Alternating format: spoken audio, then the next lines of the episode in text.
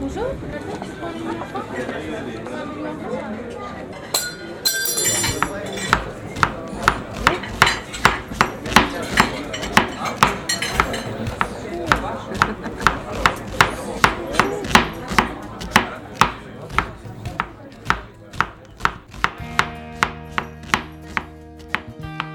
Hello, foodies.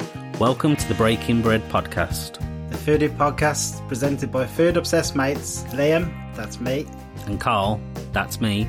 Join us as we aim to peel back the curtain and give food lovers like us a real insight into what makes the hospitality industry so fantastic. Our fortnightly episodes will bring interviews with people from all over the industry. And Liam and I will discuss everything food related from reviewing places we've ate to, to chatting about recipes we're experimenting with at home. We hope you enjoy listening to our chats as much as we re- enjoy recording them. So we're here at Connolly's in Solihull, Devals Parade, uh, with Chris Connolly, the owner. Hello, Chris. Hello, Carl. Um, you've been running Connolly's now for nearly 40 years, is it? Uh, 39 years? terrifyingly, yeah. I uh, the, the business started in 1976. I mean, as a, as a family, we have been hawking booze around the Midlands ever since great grandfather got off the boat in uh, Liverpool back in sort of 1880s. All right. Uh, and uh, yeah, uh, so the old business got taken over, and this one started off in 1976, and I joined in January 1980. Wow. Terrifying, frankly. totally unqualified to do anything else. totally unqualified to do this, really. But there we go. Yeah. Well, I'm sure this is what you want to be doing more than anything else. So you've got this shop and you've got the shop in town, Arch 13, which is Yep. also a cracking bar, I might say. Thank it's you very very good. much. I went there the other week. And I've been there several times. Yeah, that's and that was all new, wasn't it? Because it was just a shop before. It was just a shop, yeah. Um, it, I mean, going back into the mist of time, it was also our office and so on and so forth. Uh, we had all that ripped out a little while ago um, and just had it as a huge sort of barn of a, a shop.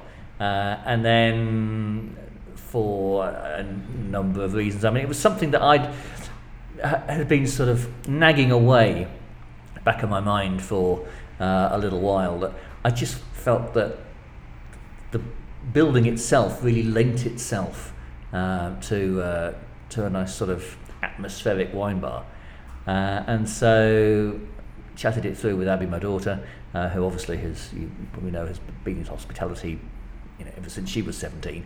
Um, and she's a qualified sommelier and, and, and so on. So she was keen to do something, uh, and we just saw it as a great opportunity without losing the shop at the same time. And that was that was also very very much part and parcel of the exercise was to um, to retain the shop element of it there, whilst Yeah, it's, it's very clever well. when you're in there because when you're in the bar area, you don't really notice the shop too much. but when you're in the shop, yeah, it's same way you don't really notice you're in a bar Yeah.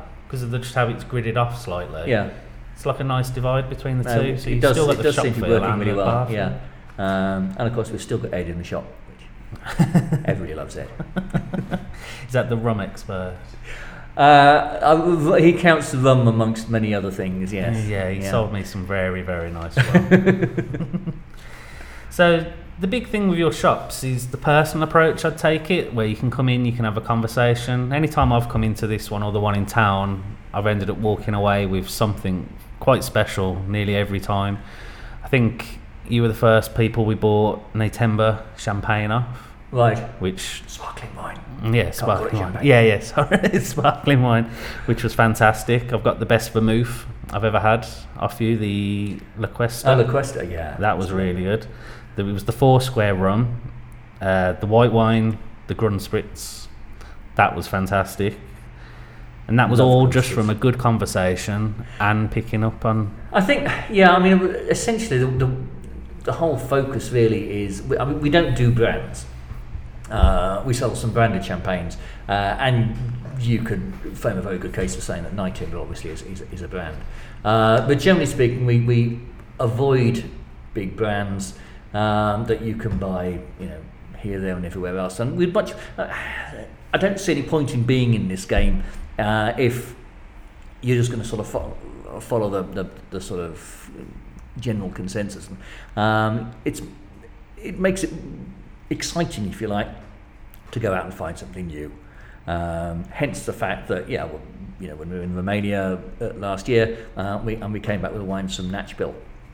Um, and we do, we work with a lot of people, a lot of growers uh, in Austria. Um, again, you know, some really interesting small growers doing exciting stuff down there. Um, we had a brilliant trip to South Africa a couple of years ago, and we got some fabulous exclusivities from South Africa Oh wow. um, that you won't find anywhere else. Uh, so, if you're going to be selling wines like that, then you, you have to have a dialogue with the customers to introduce them. You, you know, the, the wines aren't going to sell themselves.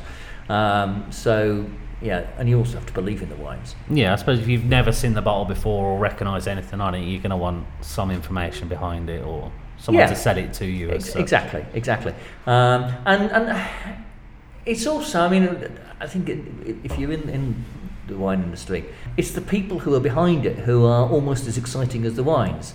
So you know, it's the opportunity to go over and meet the guy who's who's putting the stuff into the bottle, and you get some sort of understanding as to their philosophy and what makes them tick, uh, and and it's it's then conveying that to to you know yourself Yeah. who's going to come into the shop and buy So it. is that quite an important thing, going and meeting the actual people that grow and make the wine, and then you come back and just source it? If we can do, yeah, and I, and I, I think it's it's that you know the, the reducing it, if you like, the chain.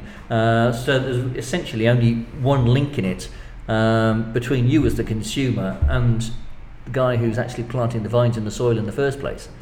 Um, and uh, yeah, so it, again, it just brings the whole personality of of the grower into, into play. Wow. And, Since- and- yeah, and again, you tend to find, generally speaking, that most people who, who make wine, particularly if they're, you know, small scale um, artisan winemakers, if you like, um, they tend to be f- quite fun as well. Yeah, I can imagine. so, since you started, well, how do you think that the wine business has changed? When I started in 1980, um, the some of the well some of the best selling wines that we had in those days uh, were um, German whites, you know, the, sort of Liebfraumilch, Piesport and Michelsberg, um, the Blue Nuns, if you like, of this world. No, I was just about Um, to say Blue Nun. and uh, and it was a very very traditional market. You know, there's no getting away from that. Um, I can remember looking at our list, you know, in in the early to mid '80s, and actually it was French, German, and we probably sell sold more in terms of white wines, more wines from Germany than, than anywhere else. Um, port, sherry, but really nothing. I mean, you had a few bottles of, of, you know, inexpensive Italian, you know, big bottles of Valpolicella and that sort of thing that people buy for parties and so on. And, but you know, it has changed beyond recognition. It, it's and it's also the, I mean, the way that the, the industry has evolved at the same time. So it's not only the breadth of, of the range available. Um, I mean, there were some pretty shocking wines produced all over in those days. and I think what uh, part and parcel of one of the catalysts, if you like, uh, which has seen such an improvement uh, in, in general wine quality. I mean, the, the, what you're putting into a glass these days is so much better overall than it was that long ago. Is a much better understanding as to you know the whole, the whole sort of technology and science and chemistry uh, of wine production. A large amount of which has been driven by the New World. So although I'm not a huge fan of, of the sort of slightly anonymous sort of flying winemakers, if you like, that we started to see in, in the 1980s, where guys would be trained at Roseworthy in Australia, and then you know they, they'd do a vintage in Australia, and then they come over to Europe and do a vintage, and then they go back, and so so forth. And you tended to wi- find wines that you didn't necessarily know which country it came from. You didn't know what grape variety it was, but you knew who the winemaker was. And but what they did bring with them was was you know technology, if you like, and and a better understanding. And so certain areas where you know again, I mean, as, as an example, I'd use Burgundy, where uh, a lot of growers never looked outside what was going on in their own patch. um, and, you know, you speak to them and they say, you know, I make wine in the same way as my father and my grandfather and my great grandfather, and and you know that's fine. If your great grandfather was making great wine, and every likelihood you'll still be making great wine. If he was making complete filth, then you will still be making complete filth. Um, and and it's yeah, I suppose better communications these days that have allowed uh, growers to to you know look outside, to work abroad, uh, and many of the people that we work with in, in Burgundy now, um, you know, Nicolas Potel, for example, at, at um, Roche de Bellene, uh, who's worked in Australia and he's worked in California, and then he's brought that understanding back to Burgundy, where he applies, you know, the uh, the techniques, if you like, that he's learned, which isn't which isn't to say that it's it's industrial level of production. It's just a better understanding of what's actually going on within the barrels, uh, so that he can he can deal with it accordingly. Wow. And how's the world reacting to the new move for more conscientious wines like low intervention, natural, sustainable, biodynamic, organic? There's that many names for different wines now. Um, yeah, I mean, there is there is clearly a lot more interest to the extent that I mean, as you know, quite a lot of what we do is is wholesaling into restaurants and bars and, and so on. So that these days, when we're putting a wine list together for, for a restaurant, we won't unless they, they specifically want it. We won't put together, you know, a natural wine list for them or an organic wine list or whatever. Uh, but we, what, what we will do is to identify within that list whether any of those wines actually sort of fall into the, the categories that you're talking about. Um, so that from a consumer's point of view, at least it gives them some sort of guide. I suppose one of, one of the strongest uh, categories, if you like, at the moment in that respect would be vegetarian and vegan wines, uh, where, I mean, that- that's very, very much on the up at the moment. The whole natural wine movement, if you like, is is still very much in vogue. It's there's a, there are schools of thought that say, is it all a little bit sort of emperor's new clothes? Is it here to stay? I mean, as far as natural wines are concerned, because there is no strict definition as to what constitutes a natural wine. Uh, so there are there is a general understanding, if you like, within the industry as to what natural wine is. Um, you know, it has to be grown organically or biodynamically or whatever. Uh, you can't be adding enzymes or yeasts to it. It has to be all natural. Um, you can't use like chips or these sorts of things. Uh, you have to restrict your filtering and, and so on. These these sorts of uh, things. But there's nothing laid down in tablets of stone to say this is how it must be. so people, there can be massive variations between Yeah. one and another Yeah, one. precisely. Um, and uh, and I had a, a very interesting when, when I was going over to Romania back in uh, September last year, and um, I, w- I flew over with uh, Bobby Fischel, who runs a, a natural wine bar up in Liverpool. Lovely guy. Um, and the- conversation I had with him on the, on the way out, uh, and you know, I've, I've tasted through tasted through thousands of wines over the last year or so, including a number of natural wines, some of which have been very, very good, a lot of which I just maybe it's- I haven't really understood. Let's put it that way. um, but yeah, it- you can struggle with some of them, and you think. But having said that, again, what that has done is I think it's it's forced a lot of um, more conventional growers to actually look at what they're doing. Um, and if you like, they've sort of slightly dropped a, a stone in, in the water, and the ripples uh, are now impacting on, on what other people are doing as well. Yeah. So you're finding, and what, what you can find from the, you know, the best natural wines, which will have a lovely sense of purity about them, and uh, and just this sort of poison elegance. And and so, as I say, adopting what they're doing at the same time, um, and just generally being a little bit more um, aware as to as to the impact of, of their, their winemaking procedures, as I say, is, is impacting elsewhere. But but actually, if you if you look at essentially what qualifies as a natural wine, and you look at the wines we've got on our shelves, then you'll find that although they don't say anything about natural, that's essentially the way they are produced. Yeah, they're they- just they- by- they are. it's just that's just the way it is. If, if, exactly, and you know the people we work with. I mean, Michel Lafarge, who is the most wonderful old guy in, in um, Volnay, who makes outstanding wines with his son. And they've been producing biodynamically for the last 20 30 years. They don't make a big song and dance about it. They, it doesn't say anything about it on the labels. They're not registered or anything like that. It's just what they do because they feel it, you know, they make much better wine that way. Mm. So, you know, I think sometimes that's, that these things got, you know, become fashionable, if you like, uh, and maybe people jump onto that bandwagon, whereas actually it's been around for a long time. Yeah. Uh, and they just, as I say, haven't necessarily been been banging the drum loud enough. No, because it, it's sort of.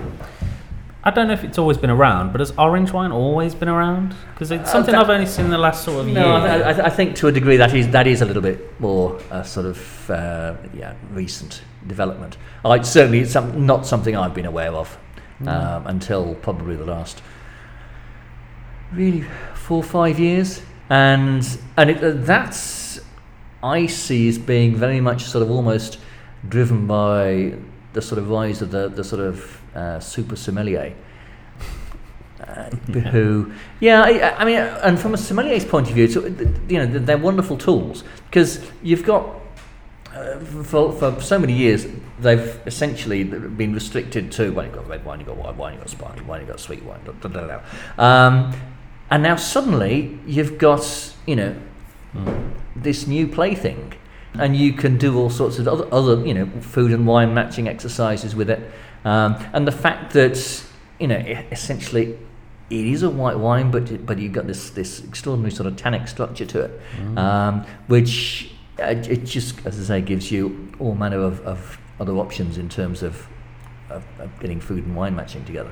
Yeah, it's, Um, it's really which- nice which- as well. Uh, yeah, exactly. Um, I, it's one of those where I, I, I think there were some great ones around. Um, like everything else, there's there's sort of good and bad, but I mean certainly as far as Birmingham is concerned, um, you know, in some respects nobody could even pronounce sommelier until you know the last few years, um, and you know the, the, the restaurant industry in Birmingham, there wasn't anywhere with a sommelier. No. Um, you know, if, if I okay, I'm, I'm going back, you know, further than most. But when I think back to the days when the only decent restaurant around probably was John Narbett's. Mm, I don't know. Um, he had Sloane's, which I think was in Chad Square in um, Harborne.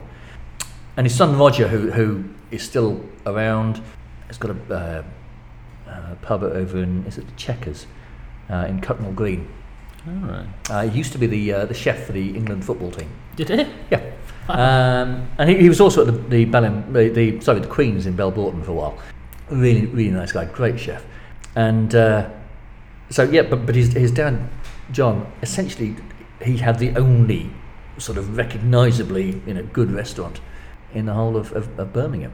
And then you know obviously then Andreas um, brought Simpsons into into the city and, and things have followed on from there. Would you say he was sort of the catalyst for the Birmingham high-end sort of food scene?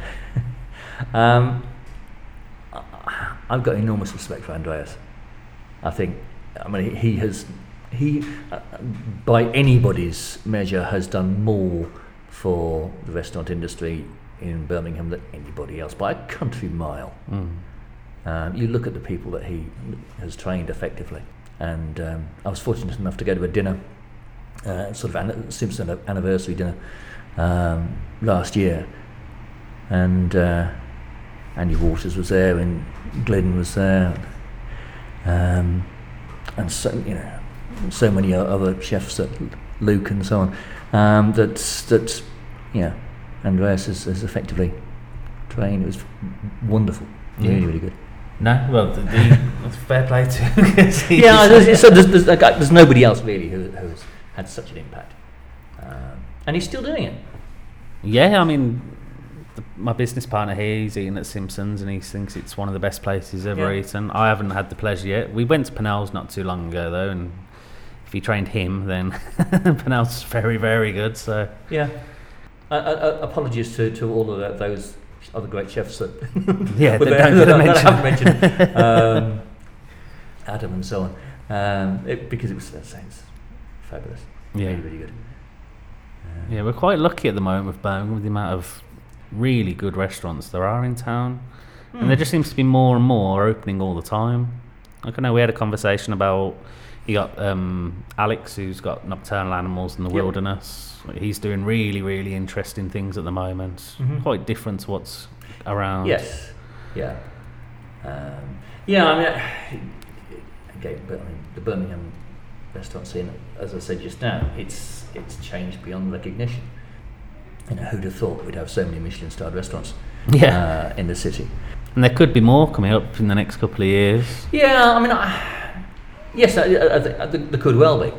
As you, you mentioned, you know, Alex and Folium, Folium on um, Caroline Street. Yeah, that's on the top of Um, the list. Yeah, Ben's a fantastic chef. But it's it's also, you know, those those restaurants. I think that, um, if you like, they're not fine dining, but they're- but it's it's the level just below that Yeah. um, where you know, the sort of places where you'd want to go out and eat, you know, rather than it being a special occasion, you, you go there sort of you know, on a weekly basis almost. Yeah. Um, you think, oh, I can't be able to cook tonight, so let's go there. And um, and again, I think little by little we're seeing more of that sort of level of restaurant coming through, which is um, y- yeah, interesting. shall Yeah, interesting. Well, we've booked up. We're going to with our partners. We're off to Little Blackwood soon. Yeah, and we're very excited about that 'cause that's sort of similar vibe to what you're saying. But the, Yep. the price is there. I can't believe how reasonable it is It's- for the reviews yeah, it gets. very, very fair. Um, no, again, I, I was actually chatting to Ben earlier on today. It's really good chef, and I love the atmosphere there. And it's, um, you know, it's, it's only 20, 30 covers, whatever. Um, but it's the service is fabulous. Have you have you eaten there before? or not? No, no, we're very look, much looking forward to it. Yeah. No, Sophia, who's, who's front of house, is, is absolutely lovely. I've heard Uh, it's a very friendly atmosphere yeah, in there. Yeah, yeah, completely. Um, would you say there's too many sort of good restaurants coming through now? It's sort of unsustainable for the amount of stuff that's in town now. Um, it's quite a congested market, Mm. uh, and and you know new places opening. Uh, it seems every single week, um, and you know clearly there have been casualties, and there have been some fairly recent casualties. I think it's- when you look at the size of some of these places, and you think that's an awful lot of covers Yeah. that you've got to fill. Oh, Um, Jailbird just closed down in town. That was owned by the Sang Group. Yeah. and that's a huge restaurant, absolutely massive place, two floors as well. Um, yes, and it, you know you've got to have a lot of staff there. Mm. Um, the bureau has just closed, Yeah, that's a shame. That was sort a of thing. great place. That was. but um, it is difficult when you've got, as I say, that many covers to fill, um, and you've got places like you know Cosy Club, which is enormous, um, Yeah, it's huge. absolutely Uh, massive. and you know where are all these people going to come from? I mean, I think we're very very lucky. Birmingham is a great city to be in, Yeah. um, and you know in spite of all the stuff that's going on these days. Mustn't say too much. Um, but um, yeah, I, I think Birmingham as, as a city is probably better placed than pretty much anywhere else. And uh, so, as I say, we, we are fortunate in that respect. But by the same token, although, yeah, eating out has become much more commonplace than ever it was, you know, that it used to be. Certainly, you know, when I first started in the game. Um, but nonetheless, I, I, I question where all the people are going to come from to fill these restaurants. You, on a Saturday, a Friday and Saturday night, you'll be okay. But on a sort of damp Tuesday lunchtime, Yeah, where's your business? yeah, exactly. With more than a quarter of young adults now been teetotal, is non-alcoholic wine any good? Yeah, next question. yeah, no, I completely. Um, I, not in my experience. I, I think, um, the, to my way of thinking, the whole, you know, to, to, be balanced, a properly balanced wine um, has to have alcohol in it. yeah, Otherwise, you know, it's, it's missing a key ingredient. and and personally, I would much rather drink, you know, a non-alcoholic drink, um, you know, that's intended to be non-alcoholic, Yeah. um, than than an non-alcoholic wine. Um, I mean, there was some, there was some one or two decent uh, no and low alcohol beers around, uh, and I think Yeah, the that- Brewdog one's quite nice Yeah. for no alcohol. That's Yeah, that certainly seems to be, you know, uh, creating a niche, shall we say? But I think the sort of spinning cone type non-alcoholic wine is still very much a work in progress. dear. Well, sorry, Liam. No alcoholic one for you. Have you noticed a rise in people wanting to know more about their wines and doing more mini courses? Because you at College, you throw quite a few events, don't you? Wine testing, We do tastings, and things We like do that. regular tastings. Ed's got one on in um, in Brum tonight and tomorrow night. We did a, a whiskey tasting here in Solihull last Friday. Adam's got a gin tasting he's doing this forthcoming Friday, and most of these will will sell out. So the answer to your question has got to be yes. When we set up Solihull, which frighteningly uh, is now approaching seven years ago. Wow. Um, where did those years go?